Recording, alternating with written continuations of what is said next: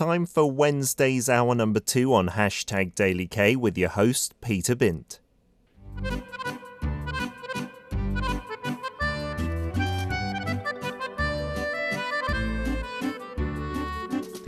Korean dramas, movies, and even lyrics. The world paying attention to Korean stories? From classics to modern masterpieces, time to dig deep into the charms of Korean literature. On Check It Out with Paul.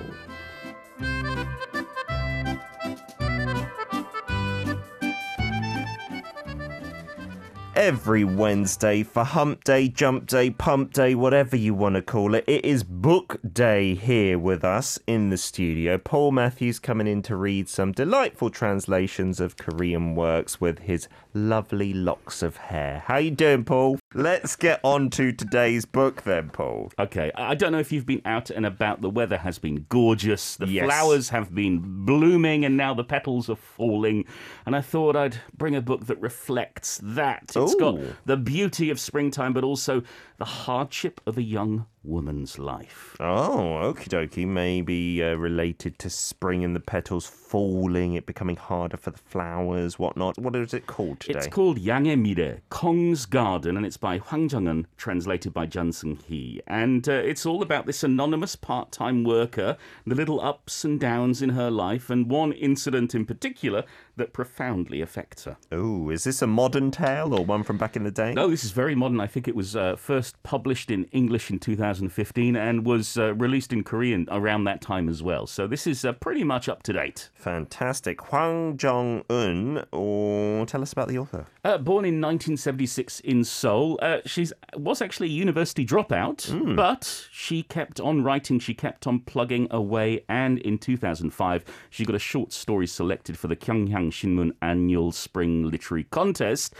And it all took off from there. She's had a number of novels and short story collections published. She's been a prolific podcaster. She's won numerous awards over the past decade, including the Daesan Literary Award and the Kim Yoo Jung Literary Award. And uh, she's actually had not just this book, but also two of her novels published in English. Nice. Uh, 100 Shadows and I'll Go On. Oh, a podcaster. That's pretty cool too. I don't think we've heard that detail about too many authors. Uh, the translator for today we featured. Uh, yes, quite a few times. Jeon Seung-hee is one of those prolific translators, especially with these uh, short stories that are done by Asia publishers. Um, and she's fantastic. We featured her with Spring Night, with Traversing Afternoon, Hedges, Snowflowers, Convalescence, Spring Spring, Poor Man's Wife, and I'm sure we'll feature her again. Okay. Um, she is uh, a lecturer at Boston College. Uh, she's a scholar of Korean literature. She translates from English to Korean as well as from Korean to English. And we keep on promising that we're going to do her translation of the autobiography of President Kim Dae Jung, but we haven't done it yet. We're getting around to it, yes. Uh, we'll do that genre. I don't think we've done a full on autobiography. That would be cool. Um, so, this is a short story. You can digest it in a day. Oh, less than a day. This is a, this is a short story. It'll take you it'll take you an hour. Oh, wow. If you're a slow reader, maybe an hour and a half, two hours, but it's it's a nice short story, something that you can read on your way to work or just when you're curled up in your armchair. An anonymous part time worker is the star of the story. Where do we start? Uh, well, we're starting in the middle of the story and about this incident that profoundly affects her when a girl comes into her store.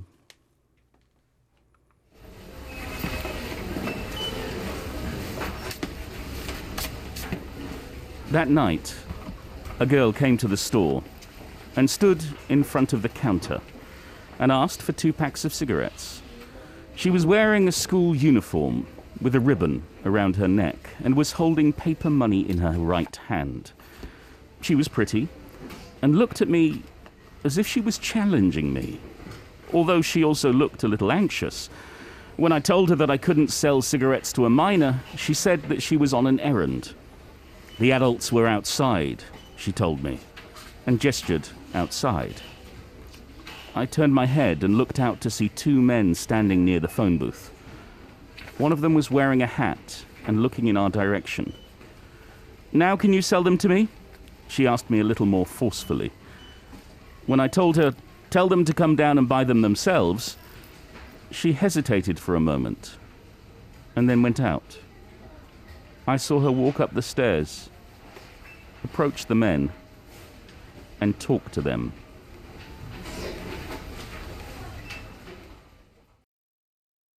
Maybe a little tip of the hat to what we were hearing there a miner trying to buy cigarettes often painted as a as a bad little girl or something but I don't know. I I, I, don't know if it's because I'm a parent and I have a girl myself. I was worried here. I'm worried about this girl and these shady gentlemen she's talking to. So the narrator, we don't know her name or anything. No, we just know that she's this this young woman. She's working part time jobs, and yeah, she's met this girl. Just randomly as a customer, doesn't know her at all, right? No. And that's, I don't know, at convenience stores, I don't know if this is a cultural thing, but it's often young girls, you know, just part time working there. They're often just on their phones the whole time. They don't really care about that company or convenience store, but they'll often work there because it's not that dangerous to work in a convenience store here. Like, even late at night, I see often young girls by themselves. In other countries, I think might be a bit touch and go, but here it's okay. Uh, yeah, it's it's just if you're getting through university or just you know you need some extra money, then mm-hmm. it's a it's a job to do, but it's not a great job to be honest. And no, uh, I think not very this, stimulating. No, and this story sort of focuses on that aspect as well. But but we've talked about this incident, and mm-hmm. we'll come back to this incident later on in the book. Oh, okay. So she works at a basement bookstore. Oh. Yeah, not that a convenience cigarettes. Store. Yes. Okay. Um, and she's a cashier, and she's stuck underground all day. Oh. And in spring, she sees the petals falling through down the stairs through the door. Oh. So she sees the spring coming in, but but never gets to go outside. Uh-huh. And she's been working for a long time since she was a young kid and she talks about how bad her experiences were, how she was mistreated by various customers at various places, how she had to run to get the bus to go home because the next one wouldn't come for another 40 minutes. And uh, then she talks about the time that she got tuberculosis. Oh, dear. And spent a year at home. Okay. Yeah, to recover. And her mother also had liver cancer. Her father was taking care of both of them. And during that time, she couldn't really do much. The only thing she could do was read and she was reading various things and thinking, well, I don't want to write something stupid and leave it behind when I die. So is this like a kind of journal? Or it's more. We her... never, we okay. never know. We never know. But she's talking to us somehow through these pages, mm-hmm.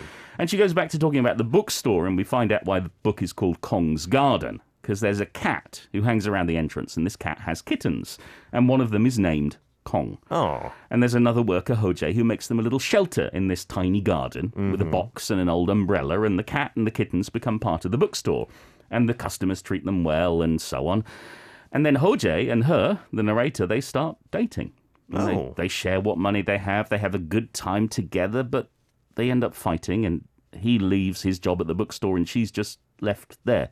And they split up? Yeah. Oh. So she's still working. The kittens are growing up and leave, except for Kong. Oh. And then the kittens come back when they get pregnant, and then they go away again. Oh. And then there's another man in her life, another colleague, J.O., who scares her because he tells her a secret about the bookstore. He says that underneath the bookstore there's a storeroom. Uh-huh. So this is the second basement. All right. And he says there's a secret passage leading from the storeroom, connecting to it, that goes all the way through the apartment complex, these tunnels. Wow. The bookstore owner says it's not true, but whenever she's down there eating her lunch, she feels a draft and she can't tell where it's from. Oh wow, this is turning into something I wasn't expecting. Yeah, it's a it's a very odd one. And uh-huh. and then we come to this day uh-huh. where we had this first excerpt. This girl who comes to the bookstore, and one of the men comes in to buy the cigarettes after she gets refused, mm-hmm. and he's weird. Okay. And he's he's talking in a very strange way, and she senses something is up, but she doesn't do anything. I mean, what can she do? The, the, they've not done anything wrong. The sure. girl tried to buy cigarettes, but that's it. It's just the heebie jeebies she's getting. Yeah, but then the girl disappears.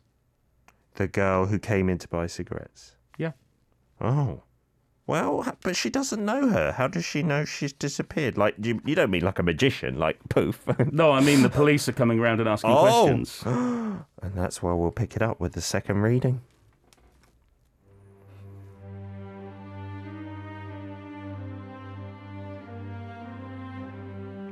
Her classmate, who was the last person to see her before she disappeared, pointed to a bench under a wisteria 150 meters away from the bookstore as the place where they had parted. The police who came to search the area had eventually come to me. Since the incident involved a resident who had disappeared in an apartment complex, the news travelled fast. People visited the bookstore to check the location of the incident or to ask whatever questions came to them. There were days when even random people yelled at me. The girl disappeared here. You were the last person who had seen her. The heartless eyewitness. An adult who did nothing to protect a child who needed protection. That was who I became.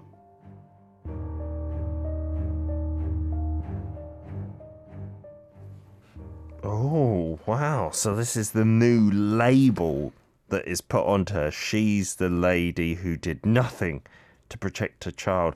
That's such a hard situation, though, thinking about it, right? You feel something's not quite right. And I guess in those instances, you could call the authorities and just tell them the truth. You know, I don't see anything blatantly wrong, but something's not right, in my opinion. Yeah. And then they would do what they would with that information, either ignore it and it would be on them. But I think most people would just like have that bad feeling and that would be the end of it, right? Exactly. I mean, I- think many of us may have been in this situation if we're walking down the street and Yeah. we see an incident. We see no one's actually fighting or no one's being, you know, hit or anything like that, but you sense that there's something going on between a couple or between uh, two or three people, and you think, do I. Do I say something? Yeah. Do I step in? It's really tough, isn't it? I think the majority of people, even if you wanted to, you just feel socially too uncomfortable to do that, right? Even though you think probably that would be the right thing to do to intervene. Yeah. And Yeah. there's part of you that's saying, well, it's, it's none of my business. Yeah, Sophie's saying it feels like this character felt an unfamiliar atmosphere. And I think humans, I know it's not 100%, and it's no way near probably even the majority of the times, but I think instinct has a role. You know, there is Yeah. something about it. You do know when something's not quite right in certain instances, right? When it comes to children, minors. Uh, yeah, and uh, I, I, she she didn't know what to do at the time, and yet she's getting all this blame, and she feels powerless. Sure. And it's not just random people coming in and blaming her. The girl's mother comes in every day. Oh, wow. And she comes into the bookshop and she's handing out flyers. Have you seen my daughter? You don't know where my daughter is. And she asks the narrator every day if she's seen the suspect again and to tell her again what happened on that night. She's just desperate, right? Yeah. But the girl is never found. Never. Oh, Yeah. no. So the narrator's going, well, where is she? Could she be maybe in that those underground tunnels Oh. that Jo told me about? Uh-huh. And she even at one point grabs a hammer and she contemplates knocking through the wall to see if she can find the entrance. Oh, there's or no not. actual door. No, but she she can't face it. She can't do it. And spring turns to summer, and summer turns to autumn, and the mother starts camping out outside the bookstore on a straw mat. I can really feel that, right? Yeah, and the owner makes the narrator go out and ask her to stop doing that. Oh, Um, no. And she does it. She has to. That's her job. That's what the boss says. That's business. And she says some pretty cruel things to the mother. Oh, dear. And then she walks away. She doesn't go back to the bookstore. She never goes back The to the bookstore. Yeah. Oh, wow. And then we learn that in the intervening years, her mother has passed away. She's left home and she thinks back to those days. You know, what might her old boyfriends be doing? How the cats in the garden might be doing? She still has the same sort of job, working in a similar sort of place, living the same way. And sometimes, sometimes late at night when it's too quiet, she goes online and she searches the girl's name she tries to find articles, you know, saying that we found a body or we found remains, but Uh oh. there's nothing. She finds nothing. And the last line is her telling us she has told this story to no one. Oh, So this is why she's telling us, the reader. She's Yeah. getting it off her chest, perhaps. Wow. It's giving me goosebumps. I don't know why. Uh, Tropic Girl saying, yeah, she's keeping on getting questioned because she was one of the last humans to see this girl alive. And yeah, I guess that's where police start, right, with the suspect list as well. And uh, Nikolai also saying, what about this? Maybe she is within the story of one of the books in the bookstore. Uh, quite possible. It's a, it's a curious thing, and uh, uh, what's interesting is uh, our producer also read the book. Hmm. He was like, he got to the end of the book. He's like, but, but that's that's it. There's no no solution more? to this crime, right? Y- Yeah, There's and no it, development of the story of the narrator either. yeah, it leaves it open ended like this, and I think some people love that kind of open ended thing, and some people sort of go, but I want to know what happened. I need you to tell me. I don't want all the options. Yeah. Tropic Girl also saying it still haunts her through her whole life, it seems. Yeah, something like that playing on her mind, right? Arirang. Arirang. Arirang. Radio.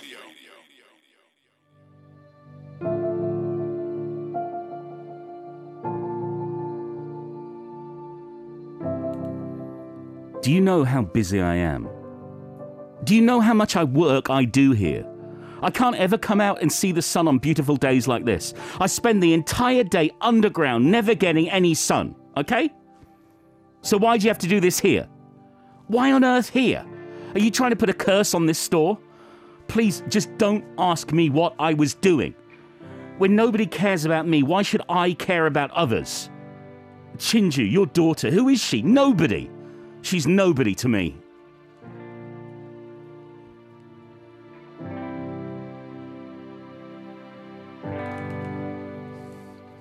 What? That's her rant to the mother, was it? Yeah. What's gone on there? Because I don't know. I haven't read the whole book, obviously, but I didn't see that coming from the first few readings. Has something just snapped in her? And Yeah. then you said she just doesn't go back to the bookstore. That's it. She's she's had enough. She's she's a nobody. Uh-huh. She's worthless. So why should she expend her energy caring when no one actually cares about her? Oh. It's a reflection of how she be, she's been treated. And it goes back to the start of the book where she talks about customers, you know, mistreating her and mm-hmm. even in some cases slapping her. Oh my goodness. Yeah, and at this point, she's just she's had enough. She's she's been pushed over the edge, and it's really it's really awful. It's a it's a really sad moment in the story. It's uncomfortable to hear that, right? Because that mother has gone through losing a child. You could just imagine this scene, right? Vividly. Yeah. And this girl, as well, the narrator, not deliberately wanting to target her, but it just seems everything's boiled up to this and she just can't take it anymore. Exactly. It's uh, I think it's a really powerful short story. Um, and what's really interesting is is that the title in English really doesn't reflect the title in Korean. No, it's completely different, isn't yeah. it? So the English title is quite cute, Kong's Garden. Oh, it's the kitten's garden. um, but the Korean title has a much deeper, but also harder to translate meaning. So I understand why they didn't try and translate it literally. Mm. So the Korean title is Yange Mire. And it means something like what's in store for Yang? What's going to happen to Yang? Sure. What's the future for Yang? Mm-hmm. The thing is, what's Yang? Well, no, it's not sheep. That's another meaning. yes, but Could here, yeah, here the word Yang. It's the title for an unmarried woman. Oh, you call someone something something Yang, right? Lee yeah. Sun Yang or something like that instead of she or something. You can say that as well but- yes, exactly. Um, well, you don't hear it so much nowadays. No. But certainly when I first came to Korea and I was watching uh, films and dramas, you'd, Mm-hmm. you'd have young unmarried women characters being called this. Yeah. Um, so this character is anonymous. We don't Mm-hmm. know her name, but the title tells us that she is this unmarried woman. Mm-hmm. And at the end of the story, there's actually an author's note. And the Oh. author explains that she sees these women called Yang as those who never took front or center stage, women who appeared only briefly on the margins, or as girls who have always had to hold down jobs. Oh, interesting. So these are the worthless ones, the ones that society considers to have no value. Uh, yeah, I guess so. Even in the convenience stores, it's often the case that as a customer, you know, you won't even look at the store clerk, the part-time person who's working there, right? You Yeah. just put your products on, pay your money, you're out. It's it's awful. You know, these are the ones, like the main character in the story, who are used and abused and they're destined to live their lives in the shadows. There's no happy ending for the narrator. She Oh. doesn't have a boyfriend, she doesn't get married. She's just doing the same job again and again and again. And the author, well, she also notes that she still sometimes thinks about that character. Oh, about the narrator of the story and what she might be doing today, what she's got planned for tomorrow. Just in her fictional story. Yeah, and I think it's a it's a really interesting social commentary and it's asking us that, well, maybe we need to do more. Maybe mm-hmm. we need to focus more on others around us. The youngs of this world. And I'm sure, yeah, the gender thing is a big part of this, but there must also be, in this day and age, many young, single, part time male workers out there who are not getting any dues, you know, not getting maybe even said hello to and stuff like that. Yeah, and I think that's the that's the terrible thing. It's it's so easy to look someone in the eyes and smile and say please and thank you and mm-hmm. hello, goodbye. it's not difficult to do that. And yet when I go to the store, mm-hmm. I see many people not doing that. Yes. And I, I always do it. Mm-hmm. I have to say, one of the things, one of the promises I've made to myself, because I've worked in the service industry, Yeah. I've been on the other side, I know what it's like. Mm-hmm. And I demand it of myself that I will say hello, yeah. I will say please, I will say thank you, I will say goodbye, I will smile, Mm-hmm. and I will be kind and I will be nice. Yeah, I, I I don't want to say it's a British thing, but a lot of like British families, when you're teaching your kids just those manners, right? Just say please and thank you and goodbye and greetings. And so I try to do that as well. I try to get my kids to do it. They, especially my daughter, because she's shy, she doesn't want to do it, so she'll stop these days. But I think it's it's so small as well on your part, but it can make someone else's day. And maybe that sounds arrogant, but I also try and like make eye contact Yeah. once, right? Just look into their eyes.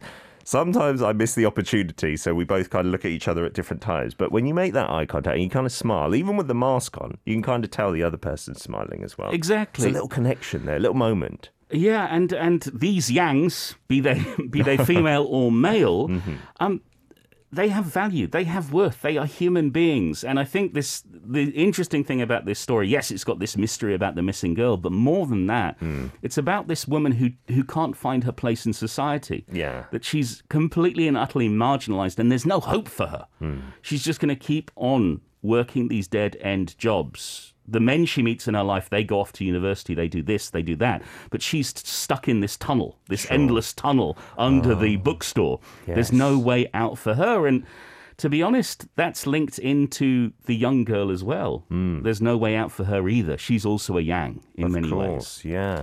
Uh, just the flip side uh, that I wanted to say, like in Korea, it is all about service and stuff, and we get great service from even people in car parks directing you where to go, despite there being arrows and LED signs everywhere. But I also see, and maybe it's because these people have been treated badly. Sometimes in part-time jobs in the convenience store. I'm using that example quite a lot because I don't know about the big superstores here. Not as many part-timers I feel as in the UK or something. But you'll sometimes see them, like I said, looking at their phone or playing a game. And they won't even look up to you. Like hmm. sometimes, I think they've been maybe weathered down in those situations, and they're not like looking for any kind of hello or anything. And then I, I feel bad in that instance. Like I feel wronged in a way. Like you haven't even said hello to me. You know. I know, I know, but but at, at the same time, I think we have to we have to realize that that they don't owe us anything. Of course. Yeah. Yeah, and I, I, I, I have felt that too, but I've had mm. to stop myself and go, no, Paul, you do your best, and if you can make that connection good, or maybe you can make them feel a little bit better, but if they can't do it to you, well, there's probably a good reason for it. Yeah, of course. Yeah, that's that's what you need to bear in mind. They're not doing that job out of choice, probably.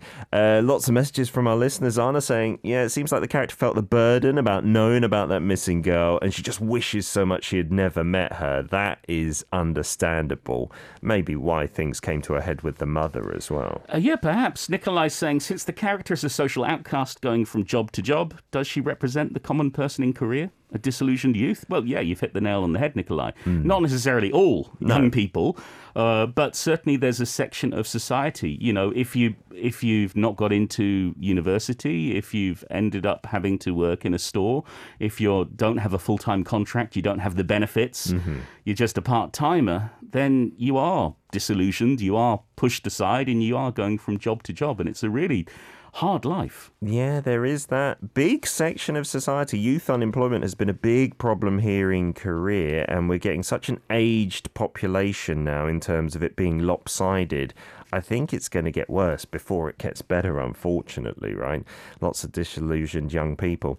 Uh, Tropic Girl also saying, oh, with those cliffhanger books, though, they're as annoying as movies for me, where the ending's just weird, leaving you with a what? Uh, you know what, Tropic Girl? There are two types of people in the world, Mm-hmm. and uh, we are different types of people. I love an annoying ending where A you don't know what's happening. Right. And then you can create the endings yourself. You can go down those little rabbit holes, I suppose. Uh, we got Noah saying, I-, I think this may be related to Backstreet Rookie drama. No? oh, I'm not sure what drama that is, Noah, but do let us know if it has any similarities So, here. yeah, and maybe maybe one was inspired by the other. I'm not sure. I, I'm not familiar with that drama either. But we can find all these connections because authors and writers of dramas they're they're all they're all taking things from their lives, from what mm-hmm. they see around them, and this is something that we can see every single day. We can meet these yangs every single day. Yeah, and I like it when there's that message, you know, even if it's subtle, like in this story, perhaps Steve highlighting it. Sometimes doing nothing can be a form of a crime in itself. And I watched the drama Extracurricular, and that was about like child prostitution, basically, and a, a guy stepping up and kind of being a hero, but in the same time being involved in the industry. But I like those dramas that kind of shine that light on part of society and Korea that maybe we don't want the light to be shone on just because it makes us uncomfortable. Oh, yeah, well, this is the great thing about Korean literature. They'll tell you things that the tourist organizations won't. Absolutely, yes, that is the case. Uh, thank you as ever, Paul, for coming in with this very interesting, very kind of open ended short story today. Uh, thank you. Thanks to all the messages from the listeners. Thanks as always to the Asia publishers for their help with copyright permission for this broadcast. Thanks to Hwang Jeung-eun for her curious, really fascinating story, and to Jun Sung Hee for her great translation. Next week, Peter, it's a big week. A big one. Oh, it's Children's Day. It is. Are you going to be coming in with something that kids can relate to more than more than this one, maybe? Uh, yeah, uh, it's a family-friendly story. We're going back to the fairy tales and folk legends of Korea. It's going to be a good one. You won't want to miss out, so you better tune in on Wednesday. We haven't done that for a while. Looking forward to that, Paul. Have a wonderful week. We'll see you then. I'll see you then. Goodbye. You can listen to Check It Out with Paul Matthews on Arirang Radio's hashtag Daily K every Wednesday from 10 a.m. KST.